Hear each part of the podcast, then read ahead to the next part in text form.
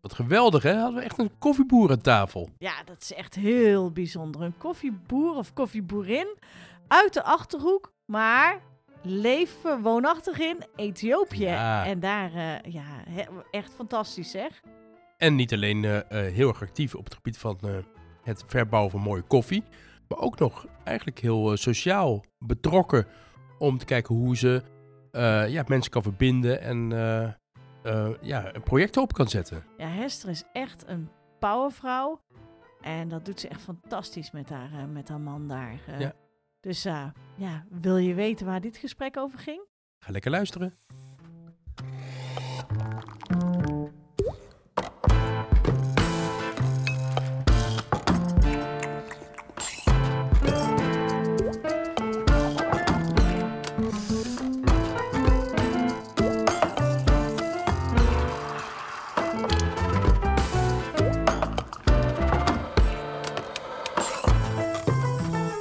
Het Koffiecollege, de horeca-editie. Luister nu naar het interview wat Brechtje had met eh, Hester Sioen Westerveld van Betteboena. Pak een lekker kop koffie, ga achterover zitten en geniet ervan.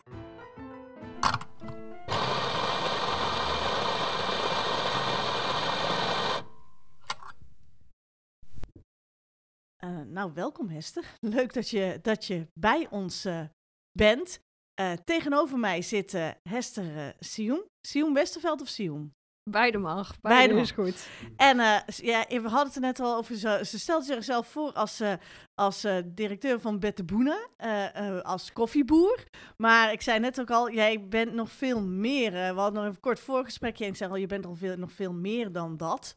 Eh, namelijk, je bent ook nog oprichter en ja, hoe noem je het? Van, van Stichting, Stichting Joni. Mhm. En eh, eh, mede-eigenaar van Fana Koffie, neem ik aan. Ja, dat is ons koffiemerk. Dat is jullie inderdaad. koffiemerk, waar jullie koffie vandaan komt. Maar bijzonder dus, eh, we hebben Hester uitgenodigd omdat we graag een keer een koffieboer, of ja, zeg boerin, koffieboer. Ja, ik vind dat zo, dan ook weer gelijk zo'n geslachtsdingetje. Maar eh, koffieboer aan tafel wilden hebben. En Hester eh, eh, woont en werkt in Ethiopië en kan ons dus ook van alles vertellen over, over de koffie. Maar voordat we daar beginnen, jij bent nu in Nederland. Ja, klopt. En voor hoe lang ben je nou in Nederland geweest?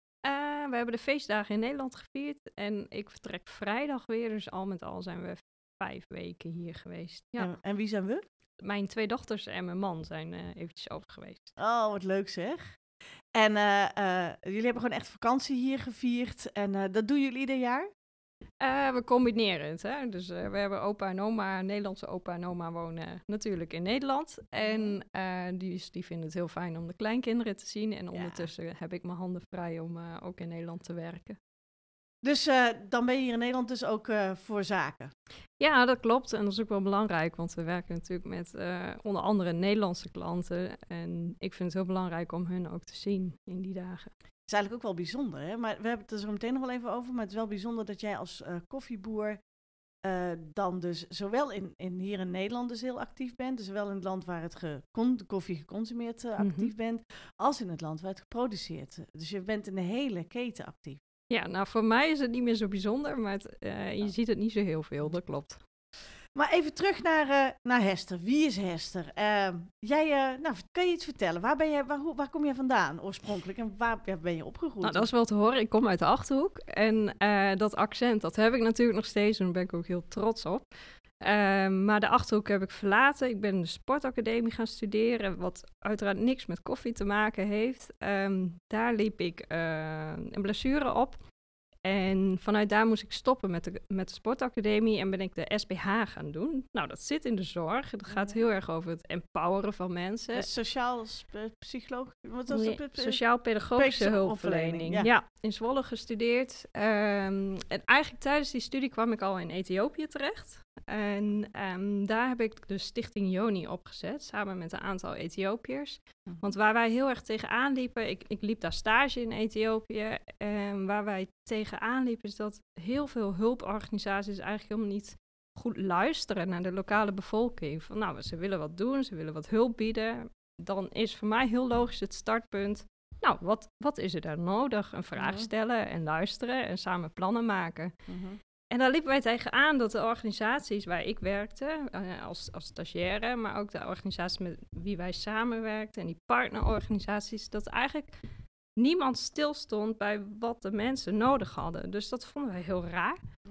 En zo ben ik met een clubje eh oude collega's, dat eh, toen al vrienden waren, zijn we in 2011 zijn we Joni begonnen. Mhm. En daarmee hebben we projecten, en dat doen we nog steeds, zetten we op voor mensen met een beperking, om ze te empoweren. En samen met hun zetten we bedrijfjes op, zodat ze uiteindelijk zelfstandig inkomen genereren. En, en dat deed je al tijdens je studie. Dus je, je hebt die stichting tijdens jouw studie. Heb je, heb je studie nog afgemaakt? Ja, de studie heb ik afgemaakt. Eh, ik ben goed in dingen combineren. Dus eh, ook dit kon gecombineerd worden eh, vanuit Ethiopië met hulp eh, uiteraard van, van destijds, die daar ook wel in geloofde. Uh-huh. Dat is in 2011 opgezet en we hebben echt een hele hoop mensen op die manier kunnen empoweren die nog steeds zelfstandig inkomen eruit halen, hun familie voorzien, maar ook in één keer zichtbaar worden in de samenleving. Want als je een beperking hebt, dan tel je eigenlijk niet mee in Ethiopië. Nou ja, dat raakt ons heel erg en die manier van aanpakken. Ik denk van ja, weet je, dat zou fantastisch zijn als je dat ook op grote schaal kunt doen. En die dromen die werden steeds groter, want ik ontmoette David. Eh, dat was mijn collega en we begonnen met een hoop discussie, maar we werden ook verliefd. Oh Eh, ja. En David is Ethiopië en is geboren op een koffiefarm. Een hele kleine koffiefarm, zoals heel veel Ethiopische koffiefarms. Ja, en daar liepen we rond en in, denk nu ruim een jaar geleden overleed zijn opa, die dat nog steeds runde. Die, is, die was 108 geworden. En eh, ja, de leeftijd is altijd een vraagteken hè, in Ethiopië. Dus ook dat is een beetje natte vingerwerk. Maar hij had wel één wens van, weet je, om ons heen wonen zoveel koffieboeren die leven in armoede, het eigenlijk niet overleven. Oh. En wij hadden zoiets van, ja, daar moeten wij wat mee. Dus zo eh, is ook... Maar, maar was, want we- nog heel even terug, want jij zat dus, je zat dus op een opleiding. Jij kwam in Ethiopië vanwege een was dat, een was dat een keuze van de school of was dat een keuze van jezelf, Ethiopië? Eh, nou, ik heb altijd wel het gevoel gehad, ik wil iets eh, doen in ontwikkelingslanden, eh, gecombineerd met em- empoweren en, en, en wat, Mhm. wat ik ook maar kan, maar die kansen delen. En ja, dat kwam een beetje zo samen. Waar, en ik geloof niet zo heel erg in toeval. Ik denk als de kans zich voordoet, dan moet je hem grijpen. En, Ja. en dat gebeurde. En, en zo ben ik in Ethiopië blijven hangen. Oké, en toen ontmoette je dus David, maar wat, de- wat deed hij dan? Werkte hij voor de- ook voor de stichting of wat, wat was zijn eh, rol? Ja, we hebben toen in Nederland hebben we inderdaad een stichting opgezet, maar in Ethiopië hebben we een partnerorganisatie opgezet. Eh, en daar was David ook bij betrokken. Dus die, die runde die partnerorganisatie. Omdat we heel erg geloven, nou ja, weet je, misschien kunnen we in Nederland wel het geld ophalen. Hè? Dus dat was nog echt wel filantropisch. Maar uiteindelijk de uitvoer en dat moet blijven hangen bij de lokale mensen. Dus daar stond David op. Maar ik ga ervan uit dat jij toen nog best wel jong was. Ik Ja, nog steeds dat nog niet klopt. zo oud. Maar Ja. dat, je, dat je dus dat inderdaad als eh, jong... Was je, was je alleen? Was je, had jij studiegenoten bij je? Hoe werd je ondersteund door school? Hoe deed je dat? Want ik kan me voorstellen, als er nu eh, jongeren luisteren... of mensen Mhm. luisteren denken... Goh, ik zou dat ook wel willen. Dat is best wel... Dat is niet zo makkelijk, zoiets opzetten. Nee, het is heel complex. Ehm, en nou ja, ik heb me nooit alleen gevoeld. Ik ben de allereerste keer dat ik in Ethiopië was, was ik met twee meiden die we vanuit die, de organisatie werden gestuurd. Nou ja, en wat ik net al zei, dat, dat boterde in Ethiopië niet altijd goed, omdat we ons echt als een soort van moderne kolonie precies. dus eh, Ja, nou ja, daar veel van geleerd. Maar uiteindelijk ben ik dus twee jaar later alleen teruggegaan. Ehm, en natuurlijk een familie. Ik kom uit een nest waarin het heel belangrijk is dat je nou, je geluk deelt en je kansen deelt. Dus dat heb ik heel erg meegekregen. Maar ik ben wel, ik heb alleen mijn koffers gepakt. Ik ben alleen naar Ethiopië gegaan en, en eigenlijk nooit meer teruggekomen. En wat vonden je ouders daarvan? Waar, je zelf zegt zelf van ik kom uit een nest waarbij het helpen van anderen eh, belangrijk is. Ja. Ehm, maar wat, wat hoe, hoe werd het ontvangen thuis dat jij dit soort dingen ja, vanzelfsprekend? Of, Ja, weet je, ik ben nu zelf moeder, dus eh, tegen je kind zegt van nou, ga maar en kom maar niet meer terug. Dat, dat doe je niet als ouder, maar je kent je kind wel door en door. Dus die hadden echt wel in de gaten ehm, dat die kans zeer aanwezig was dat ik eh, nou ja, op een dag mijn mijn koffers zou pakken en, en zou gaan. En ja, weet je, eh, ik ben niet van het grijze wollen sokken type. Dus, eh, en dat hebben mijn ouders ook wel zien aankomen. Van, ja, als ze gaat, dan gaat ze het ook goed doen. Ehm, heel erg, ja, wel vanuit integriteit, en, eh, maar ook wel het risico nemen. Dus ja, die ondersteunden mij eigenlijk heel erg. En die zijn ook vanaf nou ja, 2011 ze- zijn die geregeld in Ethiopië geweest. En, en ook ehm, die visie ondersteunen van oké, we hoeven als Nederlands niet op de voorgrond, maar je kunt vanuit de achtergrond wel heel goed ehm deeltjes geven, waardoor mensen zelf eh, het wiel gaan uitvinden. Er is zeg maar een vergelijking bijvoorbeeld dat je een, om iemand te helpen moet je geen vis geven, maar een hengel geven. Nou, wij geloven heel erg dat je eigenlijk die hengelfabriek moet bouwen, samen met de lokale bevolking, zodat ze zelf hengels kunnen maken en zelf kunnen vissen. Dus nog verder, eigenlijk helemaal alles als het ware bij de wortel aanpakken. Zodat uiteindelijk het gewoon vanzelf zelfstandig door kan. gaan. Ja, uiteindelijk wel. En waar iedereen wat aan heeft. Hè? Dus Aha. of je nou direct of indirect betrokken bent, waar iedereen op de lange termijn wat aan heeft. Dat zit in onze koffie, dat zit in onze foundation. Ehm, maar dat zit ook in onszelf. Dus hoe wij met mensen Ja. omgaan. Ehm, ja, en daar, daar geloven we heel erg in. Dus het gaat echt tot op de kern. En dat is, dat is echt niet makkelijk, want ik was jong, dat klopt. En breng je boodschap als 21-jarige maar eens over. Ja, hè? een, blanke 21-jarige de me- meisje, weet je, het lijkt me ook wel Eh, best wel een eh, dingetje. Ja, maar dat is dus als je samenwerkt, luister je naar elkaar. Hè? Stel je Mhm. elkaar vragen. En daarop vind je elkaar niet op kleur of op leeftijd. En daarom vond, vond ik ook die samenwerking me- met mijn nou, goede vrienden en collega's. En dat zijn er een hoop nu. Maar dat is ook wel iets dat ik probeer aan iedereen mee te geven die ik ontmoet. Als je echt oprecht geïnteresseerd bent in elkaar en wilt samenwerken, dan gaat Mhm. dat diep. Ehm, maar er zit een soort van wederzijdse kwetsbaarheid die je moet tonen. En dan, maar dan maakt het eigenlijk niks meer uit wie je bent of wat je kunt, wie je kent. Je hebt je eigenlijk eh, behoorlijk kwetsbaar op, op moeten of opgesteld. Ja, En gewoon open, ge, open opgesteld om uiteindelijk dat contact ook te maken. En echt een, een, een eh, ja, wederzijds respect te krijgen, als het ware. ja, die grootste les zat natuurlijk dat ik in 2009 ging met een organisatie. Ik was toen dus sportdocent hè, vanuit, vanuit de sportacademie. Die zeiden, nou, ga maar naar Ethiopië en leer ze daar maar hoe ze hun kinderen les moeten geven. Ja, En ik ging ook zo. Dus dat waren ook vier maanden waarin ik, nou ja, echt, als ik daar nu op terugkijk, denk nou ja, dat is misschien wel een van de belangrijkste lessen in mijn leven geweest. Van, dat doe je niet. En als ik dit nu hoor, dan denk ik van, hoe kom je daar ook bij? Maar zoveel mensen, zodra ze de grens overstappen van Afrika, hè, dan stellen ze zich zo op. En zo zijn we opgevoed. En dat zit in ons, dit Ja. superieure gedrag. En ja, dat, dat, dat is denk ik de grootste les geweest van oké, eh, we gaan het anders doen. En daarin moet je terug naar, als je wil leren samen, moet je kwetsbaar opstellen. Van beide kanten. En Ja. vanuit daar kan er, kunnen een heleboel dingen ontstaan. Nou is Ethiopië natuurlijk ook nooit echt gekoloniseerd geweest. En ik denk dat de Ethiopië... Is, is het ook een slag mensen die dat dus ook helemaal niet accepteert als je zo binnenkomt?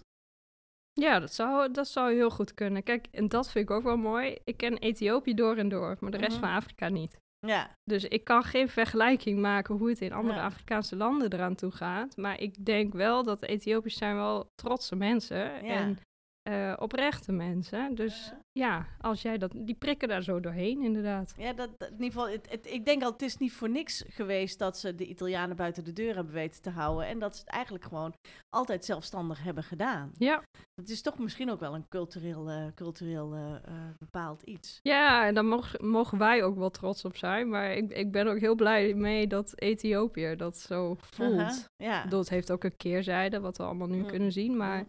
Het is, eh, in de kern is dat een goede, een goede karaktereigenschap, ja. En eh, eh, nu zei je zelf van ja, je, je was bezig met, in ieder geval, je had samen met, met David de, de, de stichting Joni.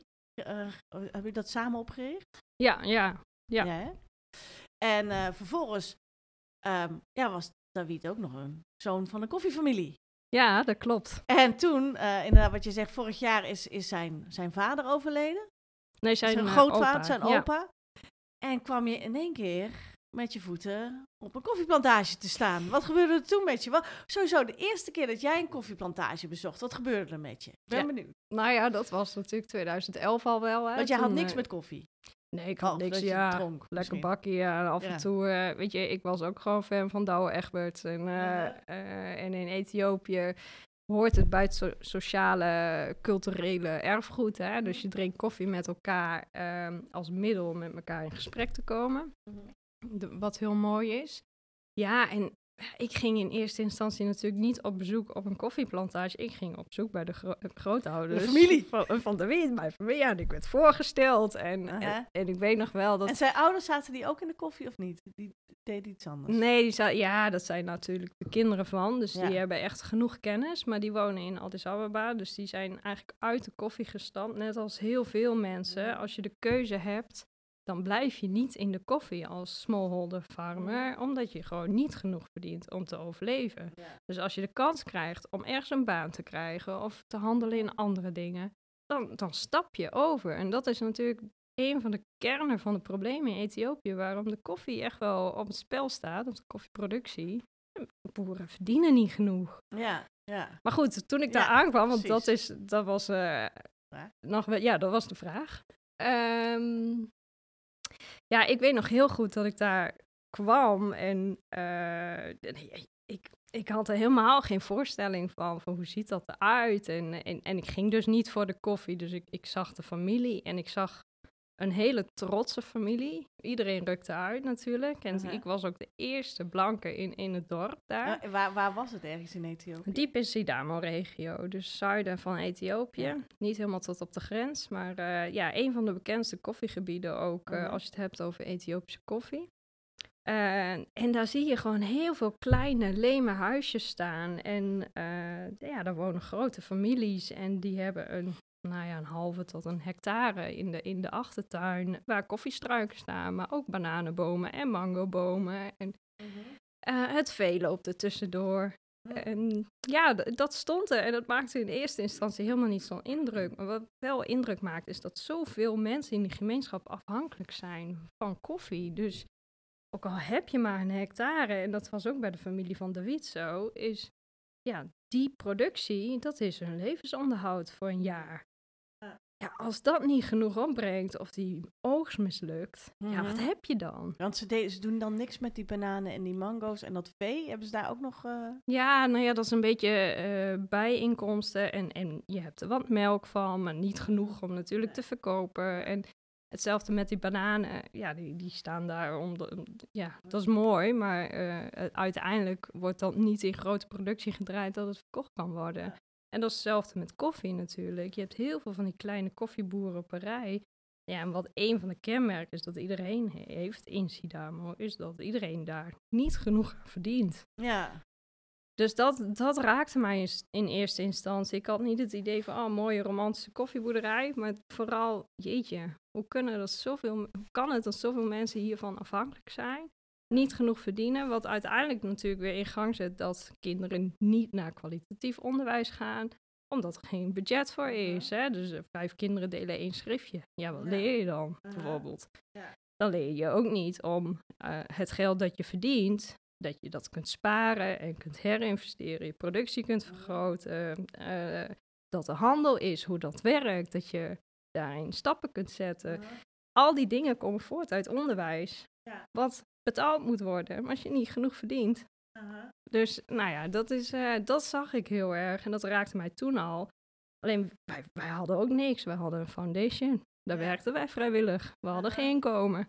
Ja. Dus eh, dat was voor ons ook van, oké, nou ja, wat we wel kunnen doen is die 30 man familieleden die van ons zijn, zeg maar, die, daar zijn we heel toegewijd in. Die gaan we onderhouden. Maar ja, nou, Hoe deed je dat dan? Want je zei je had geen inkomen.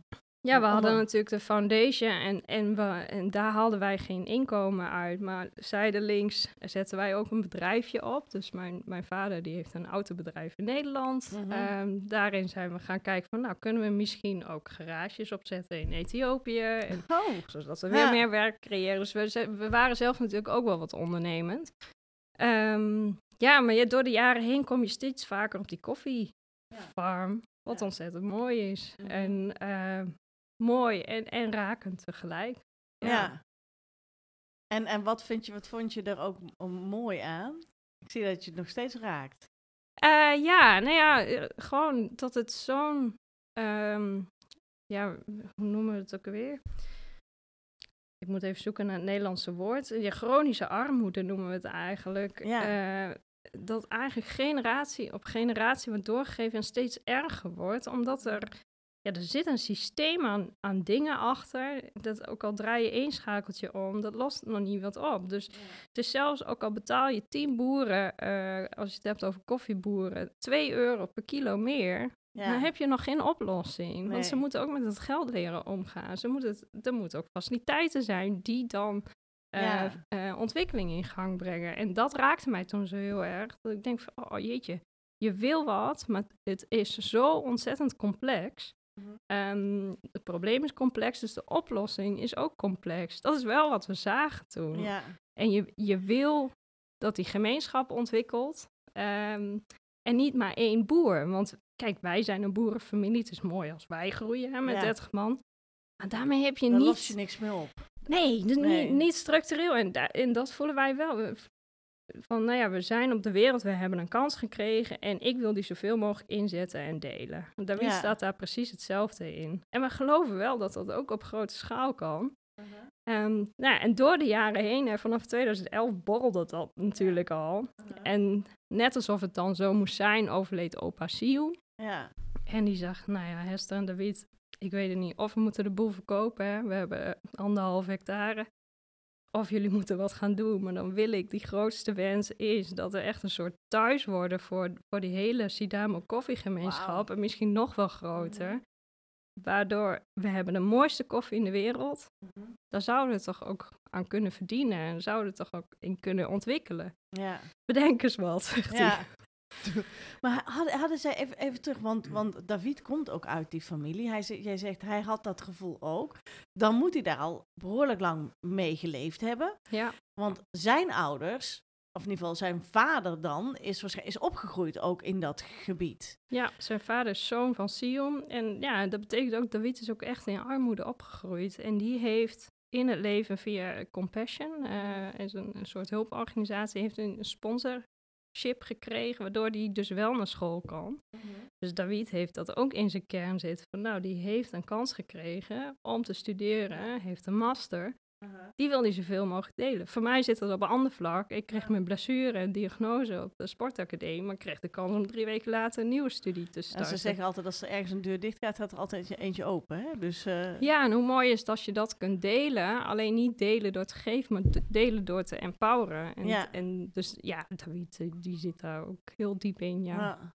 En, en, en eh, opa Sioen, ehm, voelde die dat zelf ook? Want vaak heb je ook dat, dat je, hè, de, de, wij zien de armoede. Voelde zij, had je het idee dat zij dat zelf ook ervaren hadden, dat zij geen kansen hadden gekregen? Dat, hè, was dat bij hem ook zo?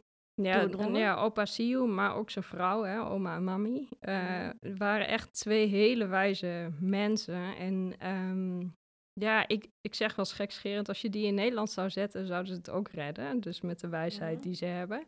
Eh, die zagen wel dat, kijk, zij, zij waren best wel vooraanstaande mensen in de gemeenschap. Dus opa Sium ging eh, vast naar de kerk, vastte ook nog. Tot op zijn sterfbed was hij twee dagen in de week aan het vasten. Ehm, dus hij was ook een soort van informele leider in de gemeenschap. Dus voor zijn gevoel had hij wel een kans gehad om te leiden, ehm, of leiderschap te tonen. Alleen was hij, en, en ook oma en mami, die zijn wel zo wijs om te zeggen van ja, joh, we zitten echt in een soort van visieuze cirkel die steeds verder naar beneden gaat. We hoeven niet gelijke toekomst te hebben, maar we moeten wel de gelijke kans op het ontwikkelen van die toekomst hebben. Dus en dat, ja, zo, Dat zagen zij wel, dat dat niet aan de hand was. Dat zij daar dus aan de Ja. verkeerde kant van de schaal zaten. Ja, en wat wel heel sterk is, in, en dat zie ik in heel veel koffiegemeenschappen. Hè? Dus in Nederland zeggen we heel erg van als je iets voor elkaar gebokst hebt of door een crisis bent gegaan, dan heb ik het overleefd. En in Ethiopië zeggen mensen, wij hebben het overleefd als, Gezamenlijk. als, als, gezamenlijk, als collectief. Mooi. En dat is wel een basis waarop ik denk, oké, als je echt één op de vier in Ethiopië is afhankelijk van, van die koffiesector. Dat zijn ruim 25 Ja. miljoen mensen. Als je iets wil veranderen aan de armoede in Ethiopië, aan gelijke kansen op de toekomst, dan is koffie natuurlijk heel voor de hand liggend. Dus ik denk echt als je op gemeenschapsniveau, dus niet op koffieboerenniveau, maar echt die hele gemeenschap waar ook niet koffieboeren bij horen, waar ook de persoon met een taxibedrijfje bij hoort of iemand die moet bedelen. Als je op gemeenschapsniveau iets in gang kunt zetten waarop gelijke kansen ontwikkeld kunnen worden, ja, dan, dan heb je echt wel een sleutel in handen om Ethiopië vooruit te helpen. Dus daar eh startte ons ambitieniveau anderhalf en, jaar eh, over sleutel, jullie kregen de sleutel van de farm. Ja. Wat, wat was het eerste wat jullie wat zijn gaan doen om, dit, om deze ambitie te waar te maken? Ja, eerst eens gaan zitten en eh, dat klinkt heel uh, barbecuen. Koffie drinken. barbecuen, koffie drinken. En ik zeg het een beetje gek, eh, maar dat is nog steeds een van de middelen die we heel erg inzetten om met mensen in gesprek te gaan. Ethiopië heeft een eetcultuur en een eh, koffiecultuur, koffiedrinkcultuur, eh, waarop je op hele informele manier met mensen in gesprek komt, vragen kunt stellen, luisteren van, nou ja, waar zit volgens jullie het probleem? Waar, waar zit volgens jullie de oplossing? Wat moet wel, wat moet niet? Welke kant willen we op? Dus dat is eigenlijk een van de eerste dingen die we gedaan hebben. Met z'n En wie tweetjes, aan? maar ook...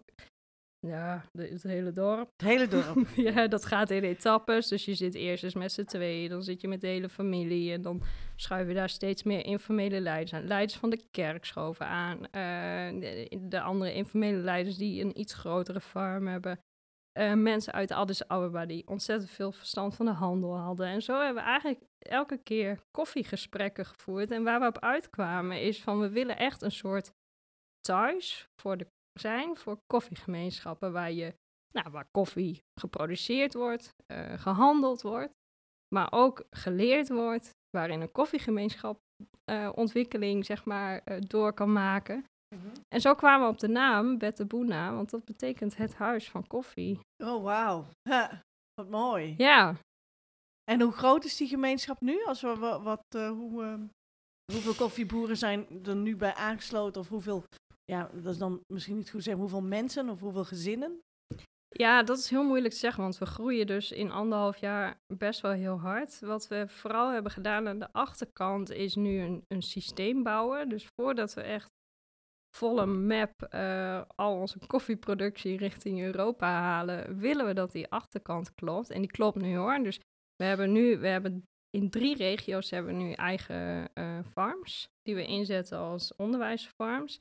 En we hebben een aantal coffee stations in partnerships die weer inkopen bij kleine koffieboeren. En, en die hebben familie achter zich. En hoeveel families dat zijn, hangt af van onze afzet in Europa.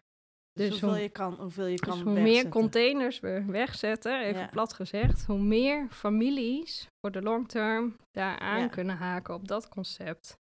En daarmee dus ook geen, eh, geen, geen of- of hoge verwachtingen kweken. Dat mensen met z'n allen aanhaken en dat de koffie niet kwijt komt. Dat ze uiteindelijk toch niet verdienen wat ze zouden willen verdienen. Nee, dus we hebben echt wel een hele hoge capaciteit hè, die we kunnen produceren. Ja. Dus ook de, eh, de financiën zijn in orde om het, eh, eh, als we nu een hele grote klant krijgen, AX containers, eh, geen probleem. Eh, want dat betekent gewoon weer een hele hoop impact. Eh, maar inderdaad, we zijn ook wel heel ehm, voorzichtig in, in valse hoop creëren. We Ja. willen niet dat de familie instapt, want we hebben echt wel een mooi concept ontwikkeld die en op leefbaar loon zit en op trainingen om productie te verbeteren en te verhogen. Maar dat is wel iets wat, wat langer duurt. En we investeren in ondernemerschap voor jongeren. Ja, weet je, als je dat één jaar doet en het andere jaar niet, Ja. dan heb je een ander probleem erbij. En eh, dan zeg je van, we hebben dus eh, die, die eh, farms, waar de, educatiefarms. Wat, wat, wat, leren, wat leren de boeren? Ja, dat is eigenlijk vanaf heel basic. Hè? Dus koffiebessen, vooral Arabica-bonen in Ethiopië, die worden natuurlijk niet allemaal gelijktijdig rood. Ja. En je hebt de rode koffiebessen nodig, want die zijn het best ontwikkeld. En die hebben hun suikers afgegeven. Die moet je plukken. Ja. Eh, als een koffieboer of een koffieboer die levert aan stations, eh, betaald wordt bijvoorbeeld door eh, alle koffiebessen te wegen in die zak, en dat is 30 kilo bijvoorbeeld, en zo uitbetaald krijgt, dan is die koffieboer of die plukker is erbij gebaat om dat zo snel mogelijk te doen en niet te kijken naar welke kleur bessen die plukt. Dus die ritst die koffiebonen eraf om maar zo snel mogelijk die zak vol te krijgen, omdat dat meer geld oplevert. Want het station die zegt, ja, kilo is kilo. Ja, Maakt niet uit of het rood of Ja. groen is, zeg maar. Uh-huh. Eh, dus wat wij plukkers leren, maar ook stations en, en eh, onze eigen mensen. Oké, we gaan alleen maar voor de beste kwaliteit koffiebonen. Rode koffiebessen. Dat begint al bij de plukkers. Dus dat betekent met de hand plukken. draaien, zodat het steeltje aan de tak blijft zitten. Niet steeltje eraf plukken, want er komt volgend jaar geen besje terug. Niet ritsen, want je wordt toch alleen betaald in rode bessen, want je gaat vooraf setteren.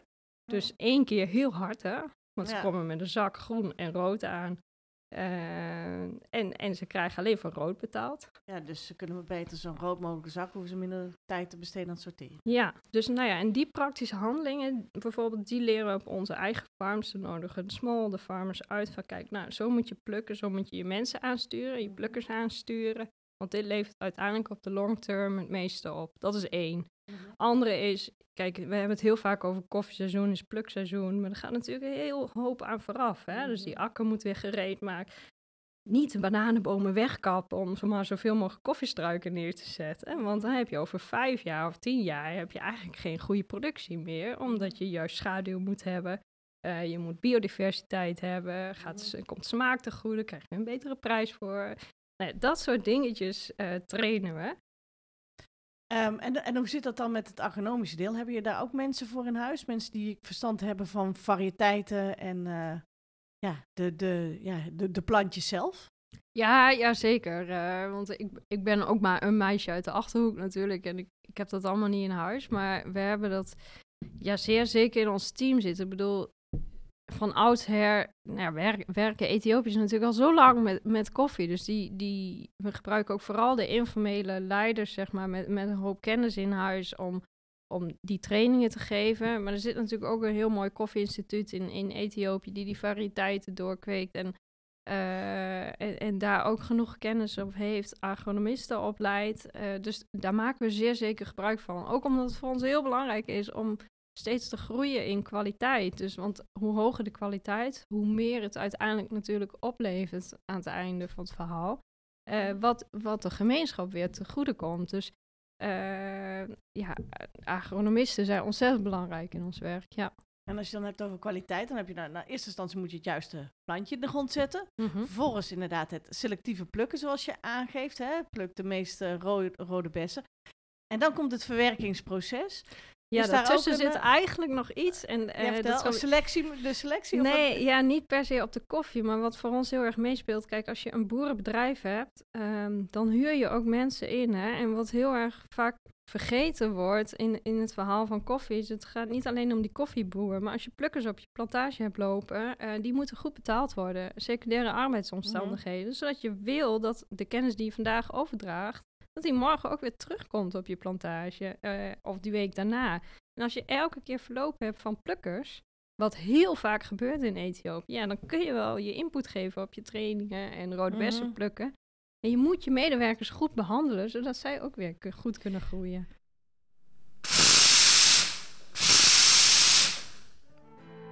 Je hebt geluisterd naar het eerste deel van het interview wat Brecht hield met Hester. Ik hoop dat je ervan genoten hebt. Eh, volgende uitzending doen we deel 2 online. En eh, wil je nu al meer horen over de koffie van Hester? Luister dan naar het koffiecollege. De originele koffiecollege. Want waar je nu naar luistert is het koffiecollege voor de horeca. Maar we hebben ook nog een andere. Het koffiecollege. En daar eh, is in seizoen 2 aflevering 3 die aflevering heet Flush. Daarin beoordelen we de koffie van Hester, gebrand door Gosling Koffie. En wil je meer weten over Ethiopië, luister dan in hetzelfde koffiecollege naar seizoen 3, de eerste aflevering.